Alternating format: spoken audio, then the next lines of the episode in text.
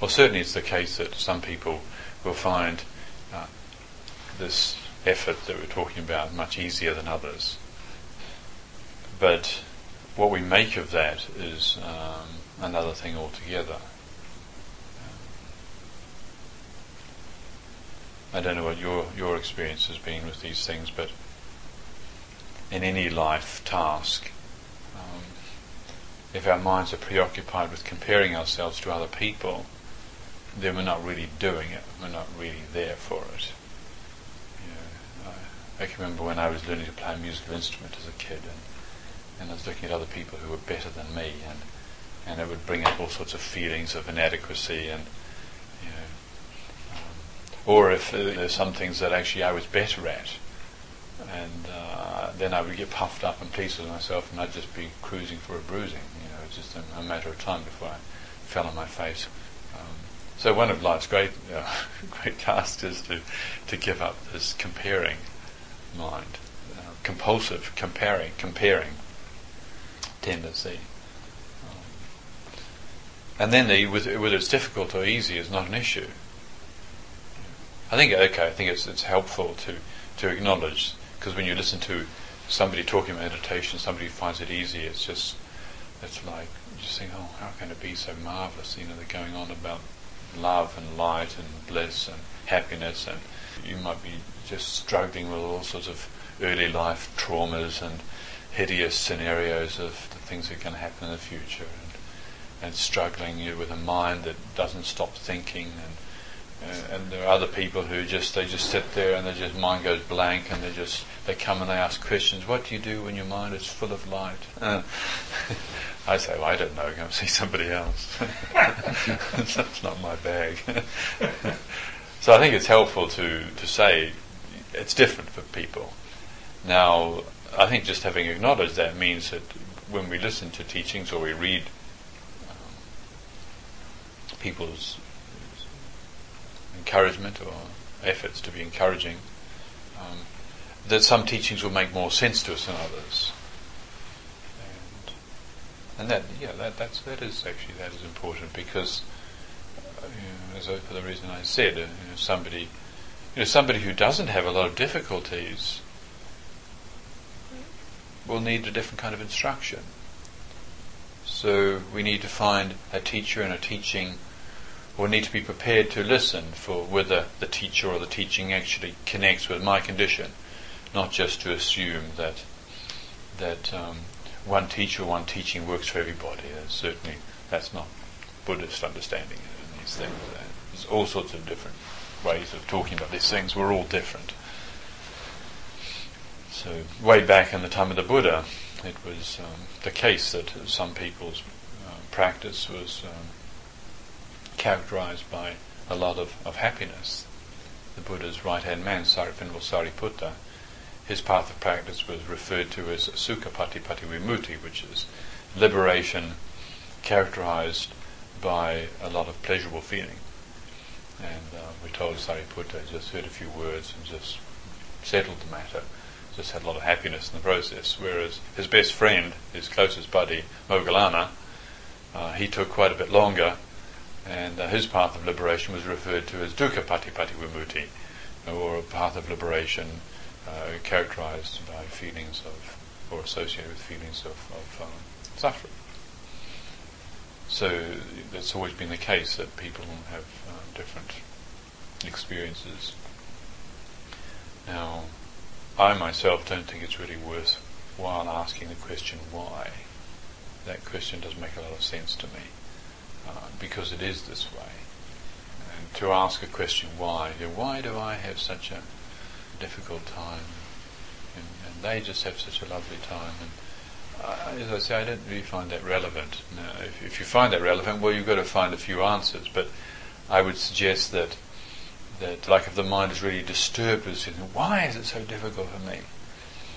I think if, as I say, if that is a disturbance, well, then it's okay to make some effort to to um, look and find some answers, but there's some effort to find some answers. I don't think that's not going to really make a big difference. Um, we can become preoccupied with trying to find out why. But that doesn't necessarily change the situation. This is still how it is for me. You know, I've got this kind of mind. And my mind is uh, very full of images. During the meditation just now, I was into staircases. you maybe thought I was having some profound kind of meditation. I mean, I, I was visualizing a staircase in the retreat house. We're building this retreat house at the moment, and, and we've got to have a staircase, and what's it going to look like? And my mind was just, I kept, these images kept coming up all the time of staircases and banisters, and, and um, that's you know, my mind is. And I've tried for many years to try and deal with these, this preoccupation with mental imaging. And I would talk to various people about it, and and they um, what they came to me with was was basically you've got to stop it. I tried very hard to stop it, and but it built, but just built up a lot of tension within me. And then other people say, "Oh no, you mustn't stop it. That's your creative potential. You know, just let it go and just go with it." And so I tried that as well, and you know, I couldn't sleep if I if I'm in meditation and these images come into mind and I dwell on them, they'll keep me awake all night. You know, just the stir the mind gets full of kind of coursing with energy, uh, and I can't sleep all night. And that certainly doesn't work. And what I did find for myself was just to uh, say, well, it's just like that. the mind goes in this particular way, but I don't have to think about this now here I am in Cornwall having a nice quiet time on my own in Daniel's cottage and what they're doing up there, they, we can make the contract for the staircase next week. I don't have to think about it now. But if the images arise in the mind, that's it. They've already arisen. No judgment. And that, for me, that's what works. Yeah. Not to say that you should or shouldn't have this kind of a mind. I don't find that helpful at all. I've never found it helpful. I've had a lot of people tell me all sorts of things that your mind should be like this, your mind shouldn't be like that. You shouldn't have these kind of things in your mind. I mean, ever since I was a little wee my mother was telling me you shouldn't have those kind of things in your mind, and I tried to stop them, and they just became even more interesting, and didn't help at all. And she got quite worried about me. well, if she knew the things in my mind these days, she'd still be worried about me.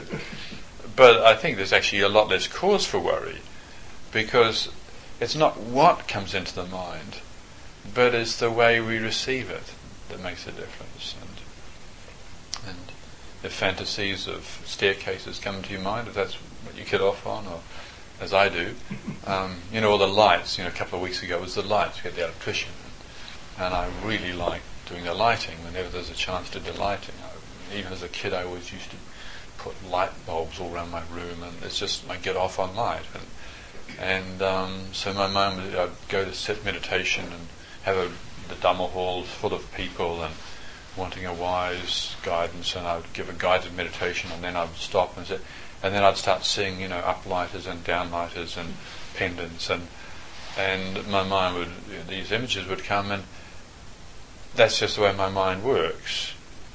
As I say, you could say why, and you could say, well, um, this is the way your planets were configured when you were born. You know, if you if you're into astrology, you could go like that. Or maybe in my past life, I was uh, I was um, you know an interior decorator. You might if you're into past lives, and that story makes sense to you. Or you know, say, well, you're a repressed, neurotic monk, and so sensuality is just possessing your mind, and so there's all sorts of why questions and, answers. And as a, you can look at them for a while, but I think um, just just to the degree where your mind is not p- obsessed with being anxious about why you're like this and somebody else is like that, to say this is how my mind is. My mind thinks a lot, or my mind visualizes a lot, and don't take it too personally. You just say, well, it's like this. You can step back from it and uh, it's like my ears. You know, my ears stick out, and that's you say, why do my ears stick out? Why have I got such big ears? You know, well, you can figure out a reason, maybe in genes or something. You know, because I lay on the pillow the wrong way when I was a baby or something. But ultimately, it doesn't really matter so long as you can hear. You know, if you've got sticky out ears. And ultimately, with your mind, it doesn't really matter what passes through it or what sort of patterns of mental activity you have it's not unimportant, but the most important thing is is the manner that we receive the activity of the mind. It's the most important thing, and that's to me that's the that's the underlying view that we have to hold and cultivate. That if it's if we cultivate this non-judgmental here and now awareness, you know, I really mean that non-judgmental here and now then if your mind is always thinking, then whenever you, you sit meditation, you say, okay, go ahead and think. So, thinking mind.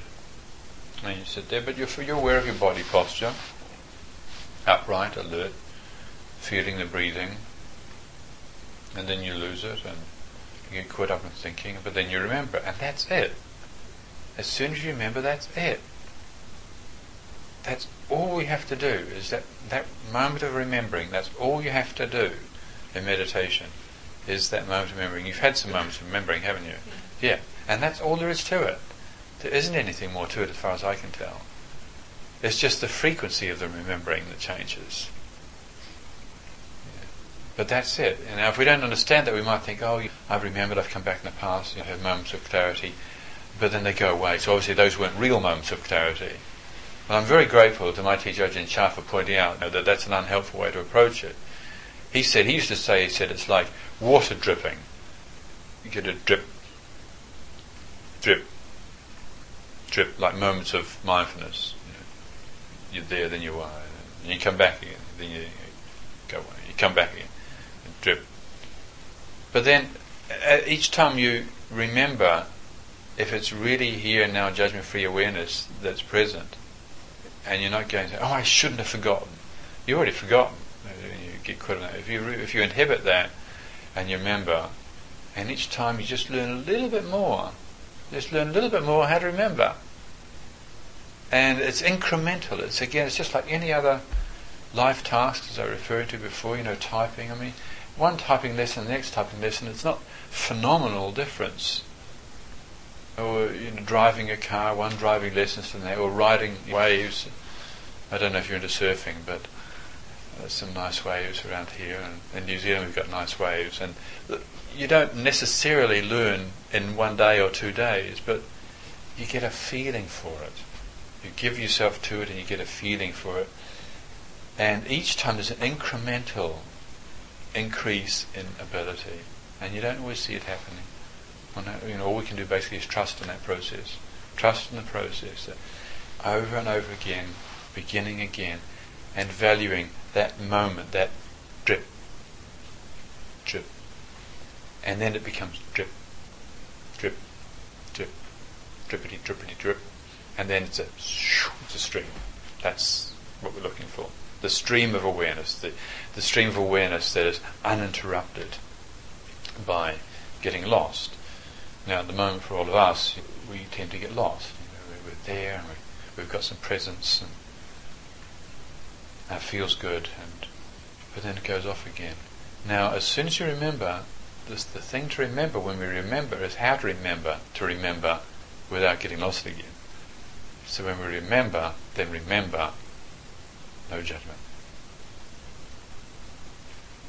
Your mind is full of thoughts, and you're thinking, that's fine. You remembered, even if you only remember twice in the whole 20 minutes. If when you remember twice, you remember without judgment, you say, all oh, right, okay, the mind's like this, this mind is like this, no judgment, it's just so. Then next time, there'll be three moments, or maybe four. Yeah. It increases to the degree that we're meeting it without generating some counterforce. Do you understand what I'm saying? Yes. It's so easy to to take a position against ourselves, and get off on having a position. That's that's the disposition actually of, in Buddhist speak. That's the disposition of a worldling. A worldling is somebody who fixates on an aspect or a relationship with the world in a rigid way. Now, the world, in terms of reality, every aspect of the world, inner and outer, every aspect of the world is changing. It's all in a state of flux. Every aspect of it is changing. the only thing that's not changing is the law of change itself. Everything is changing. So, but we tend to grow up and get a kind of a, a, an okay, agreeable way of according with it, meeting with it, coping with it, dealing with it, and then we set ourselves. We, we can tend to fix ourselves and say, right, okay, this is this is life like this, and I'm like this, and and we we can take a fixed position, and that these fixed positions are actually what tend to limit us. Now, uh, it doesn't matter, you know, how old we are or how young we are or what religion we belong to or what gender we are or anything else.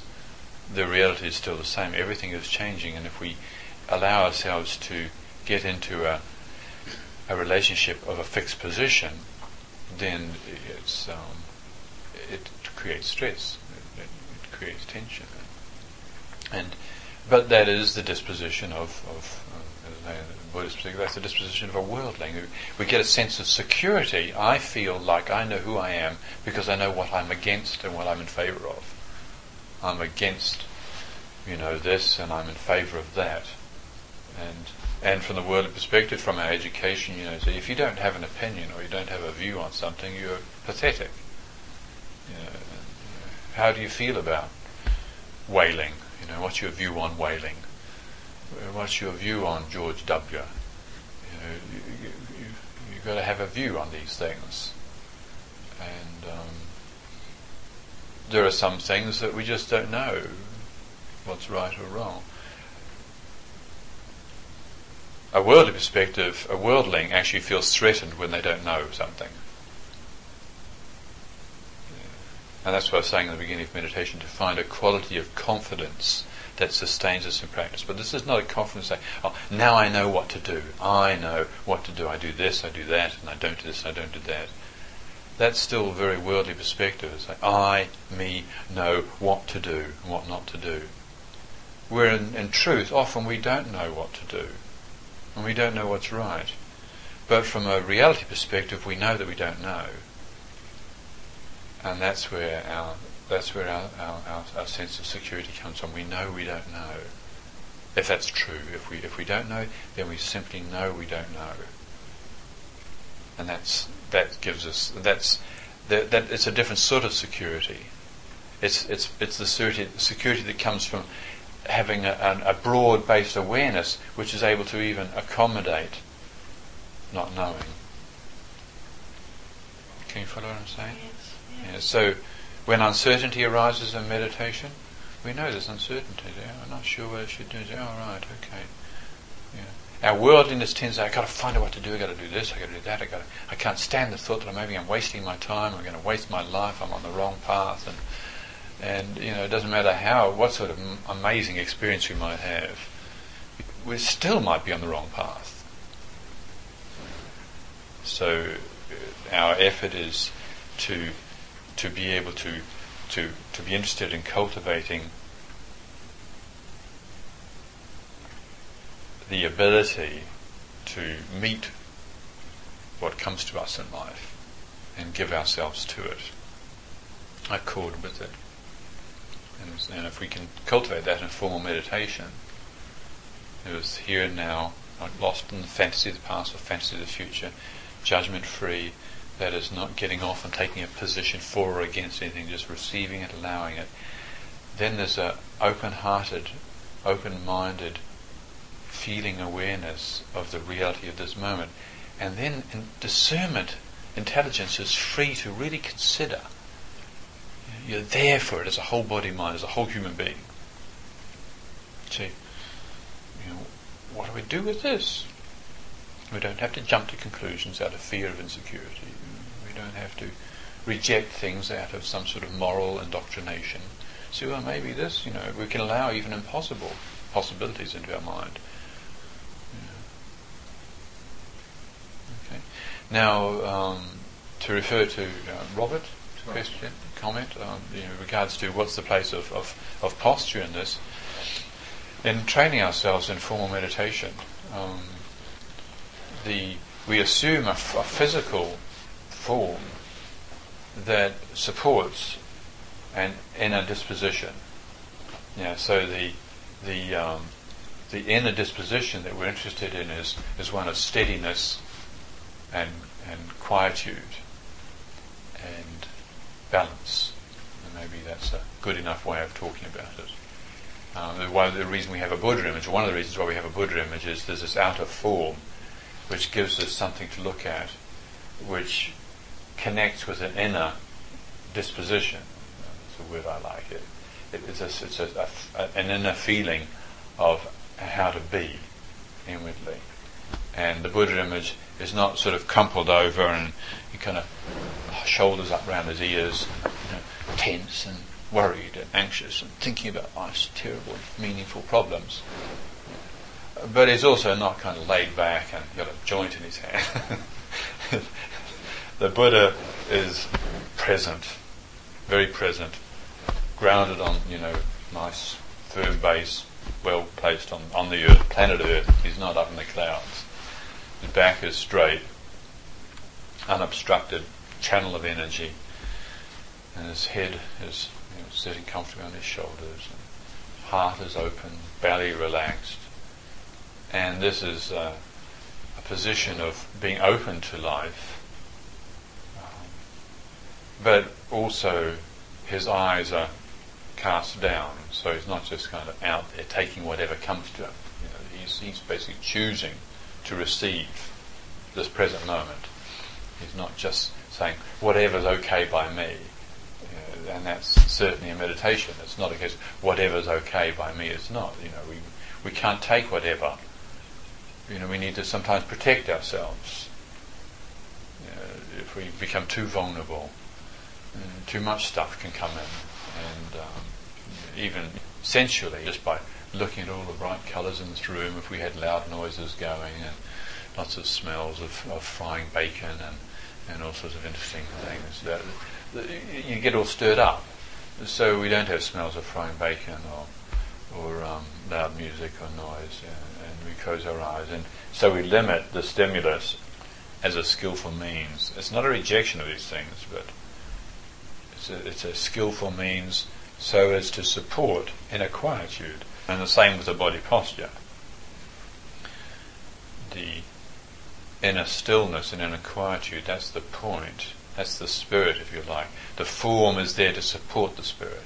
Ultimately, the freedom is completely independent of whether there's the smell of frying bacon or, your no, other noises or smells or sensations or whether your body is active or still or lying down freedom has got nothing to do with time or place or sensory impingement. Freedom is a question of the heart's capacity to receive the experience with or without interfering with it. But we're not there yet. So the effort is, is, is what to do to support this, this aspiration for freedom, this interest in, in living life in this world as it is, without having to manipulate and control it all the time to make it agreeable uh, to live in this world with, with compassion and with understanding. So the body posture um, is about that. That's, that's the thinking behind it. But again, every individual, uh, people are very different.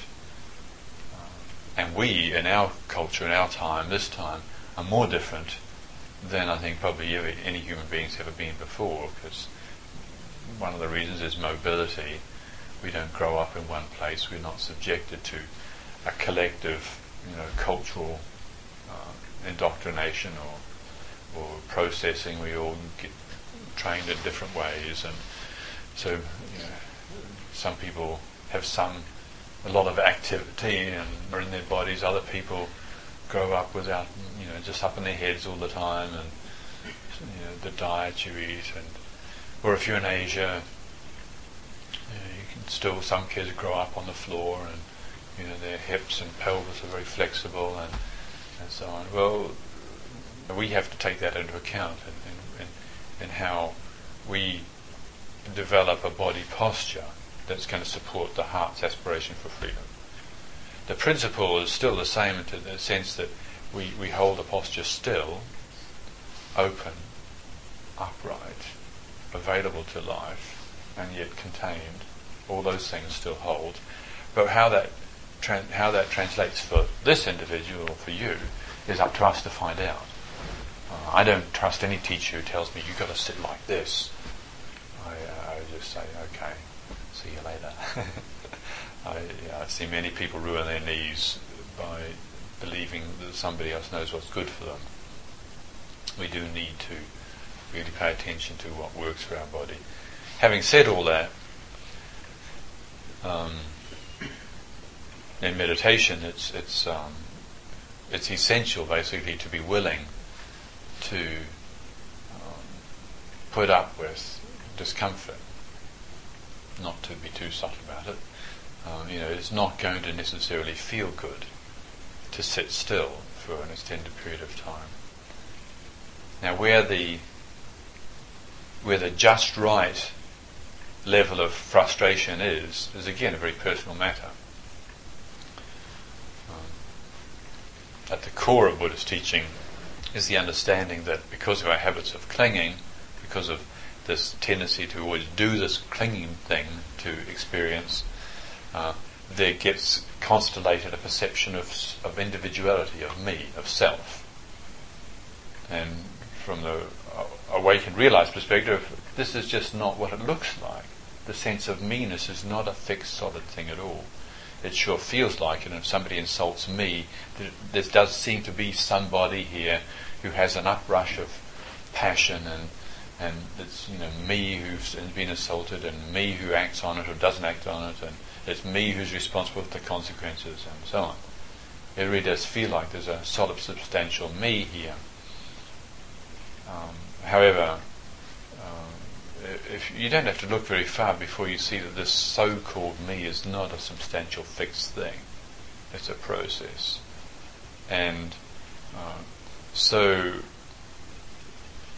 primary task in, in Buddhist practice is how to how to undermine in a skillful way the false view of self.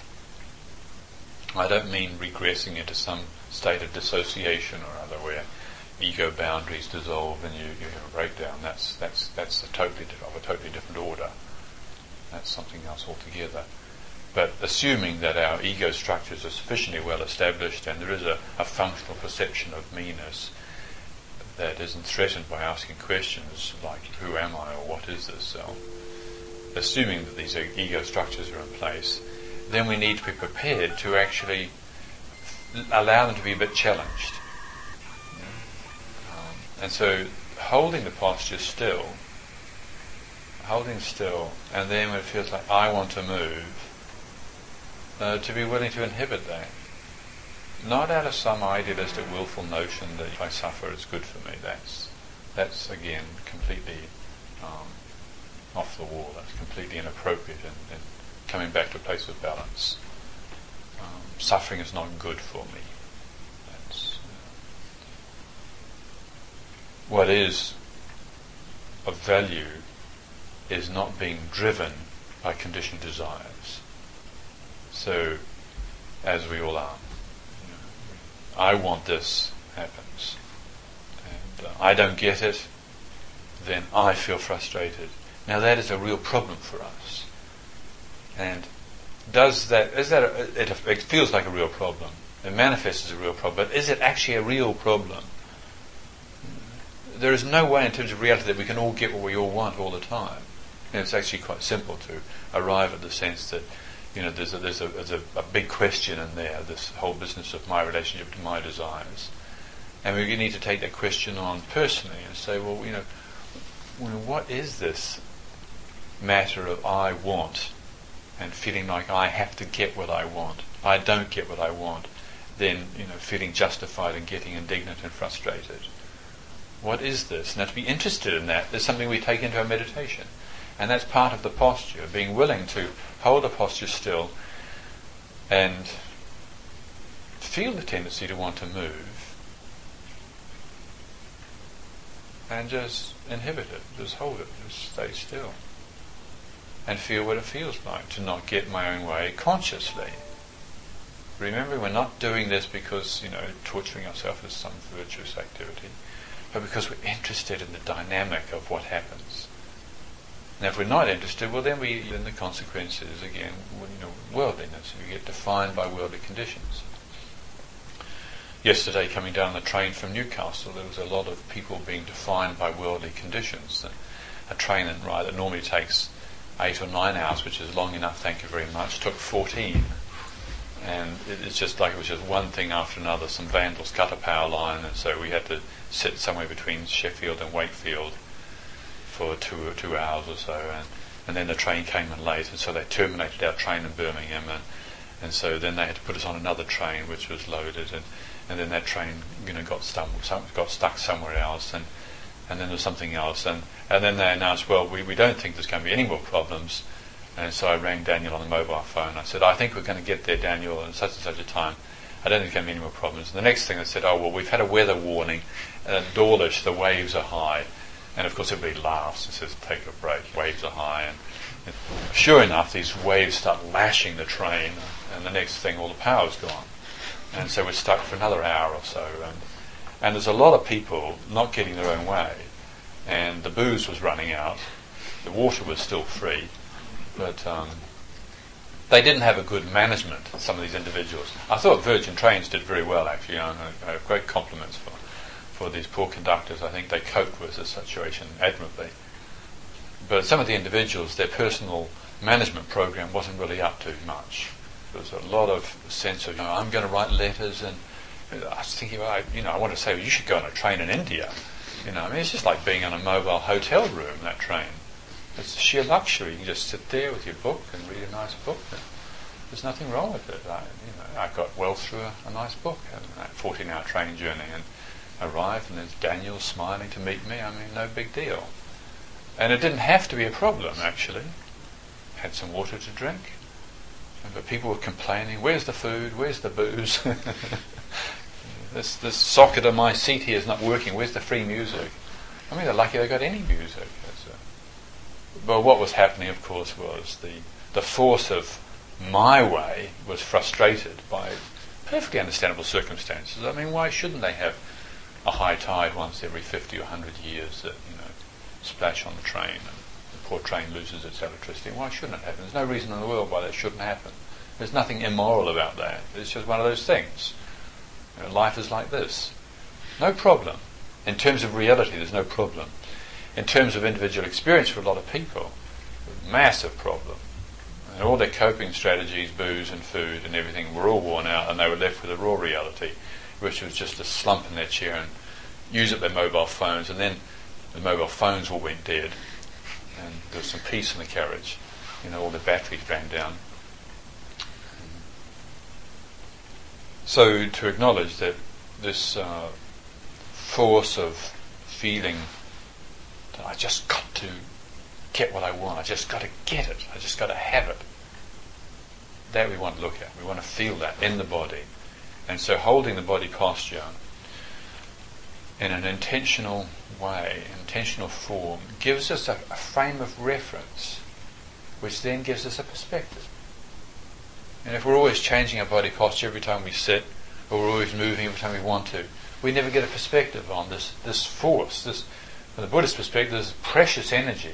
I mean, we've only got so much energy, this heart energy, we've only got so much of it. But uh, for most of us, a lot of the time, it's being actually you know used up in all sorts of compulsive ways. It's precious energy. It's the energy that's going to purify us. It's the energy that's going to manifest one day as wisdom and compassion, selfless wisdom, selfless compassion. In the love that isn't actually being generated on the basis of what am I going to get back. It's the same energy, but in meditation, we come to discover that actually it's in the service of ego desires a lot of the time. And we want to feel that. We want to sit there and feel it. And can we feel it without getting judgmental about it?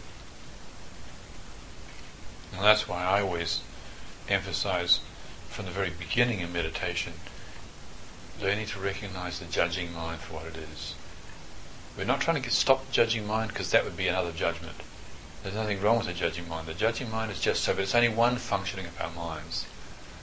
And we need to be able to see it as such and, and let go of it.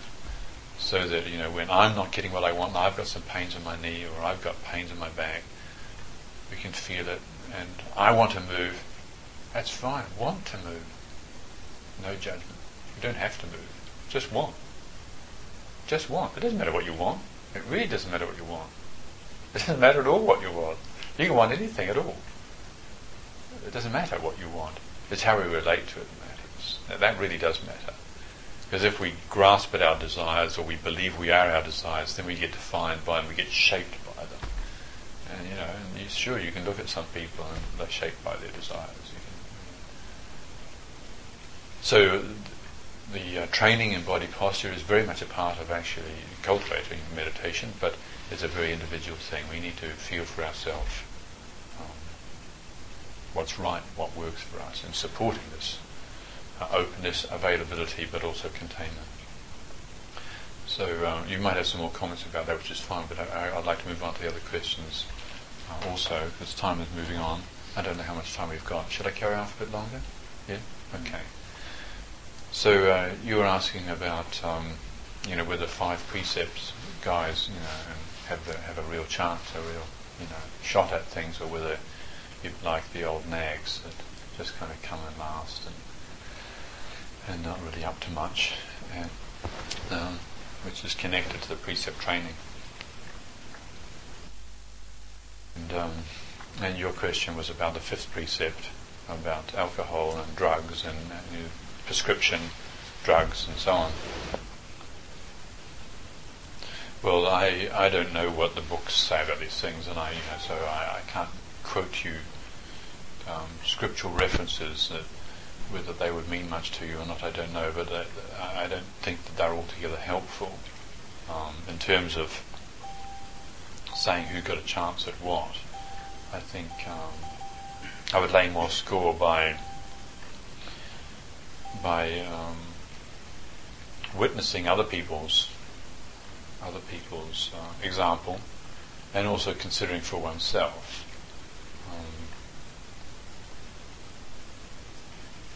And also relevant to this is whether you, when you say you know have a chance at it, a shot at it, whether you're talking about uh, improving the quality of your life here and now, whether you're talking about some sort of imagined ultimate enlightenment.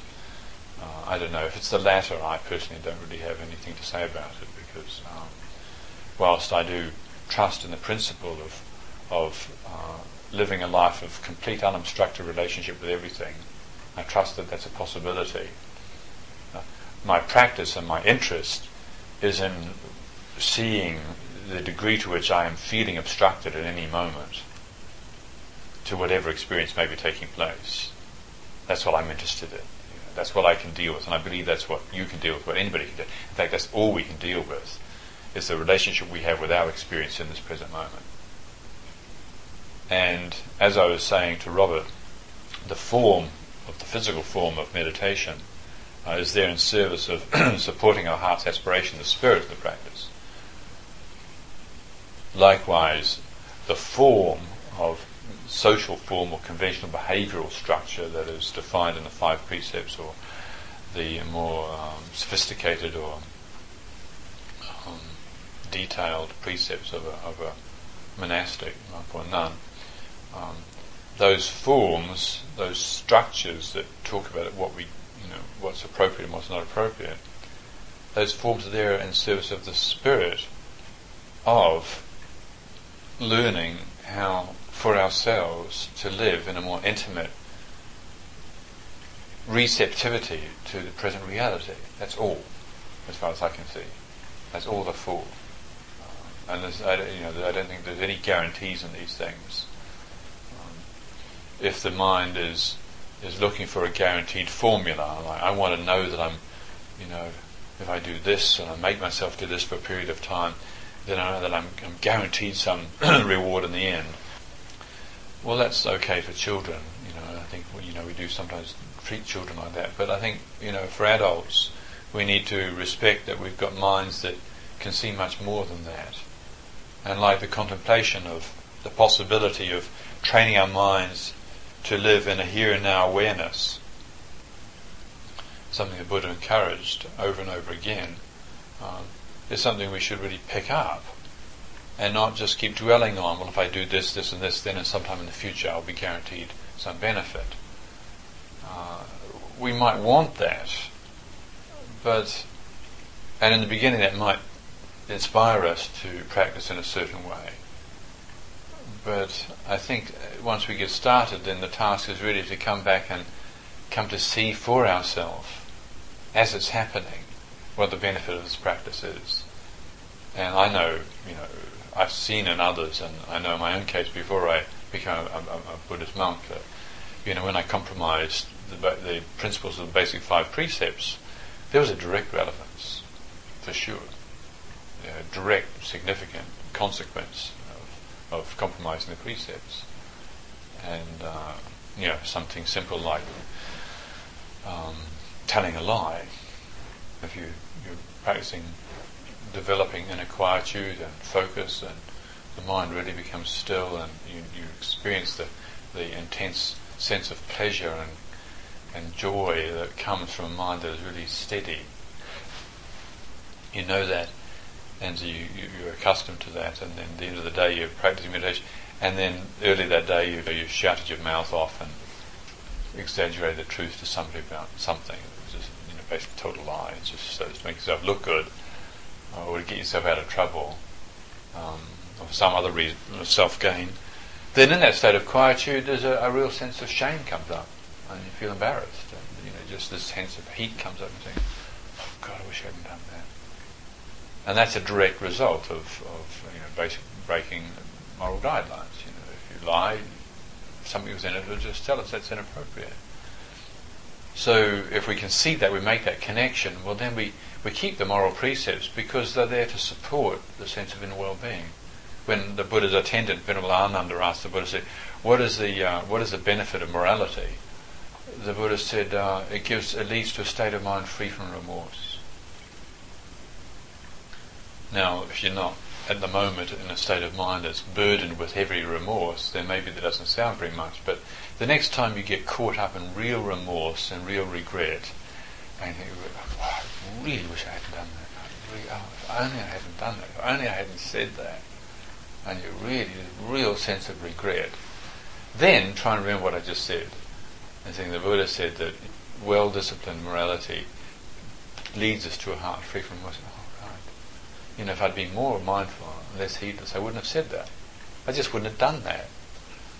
You know, we've all done things and said things that we regret, I'm sure. Now, cultivating morality is actually the purpose of what the Buddha said, whether it's the five or the ten or the eight or the 227, is so as to keep the heart free from that pain. Because the pain of remorse is, is, is so deadening, it's so, so difficult. The good thing is when we feel remorse, or we can still learn from it. Thankfully, um, well, I'm thankful anyway that that, um, well, that, well, there's no guarantees, but what I understand of these things, um, it is from the, the Buddha taught that um, there is no eternal condition. So even if you make mistakes, even if you fall in hell, it's not a permanent condition. So the idea of permanent hell is, is a terrible thing to teach anybody. Um, so even if we do make big mistakes, serious mistakes, and there is the natural sense of remorse, there's no no there's no place for guilt. You know, no place for dwelling on guilt and, and, and really getting off on hating ourselves for having made a mistake. There's absolutely no place for that. In reality, that's that's un- unnecessary, unhelpful, inappropriate. A sense of shame, a sense of regret, that's got its place. It's just like the heart feels the pain as a natural consequence of having done something inappropriate. Just the same as the body feels the pain if you, you know, if you stick your hand in the fire, the pain teaches you not to do it again. You know, if we do something with our body or speech that's inappropriate, then the pain that we feel teaches us not to do it again. And that's what shame is. And that's just fine. That's necessary. It protects us. What a Buddha called the protector of the world, hiri-ottappa, a sense of moral shame. And that's, that's absolutely completely different from, from guilt. So whether somebody keeps the five precepts has got a real shot at it or not, I mean, I don't know. I think that's not really the point. The point is, does, you know, what is the function of morality or moral discipline or paying attention to the issue of integrity, individual integrity? What is the place for it? And the place where it is, as with the body posture meditation, is there to support us so that we're in a position, in an ideal, ideal situation so that understanding can develop. Personal realization can develop.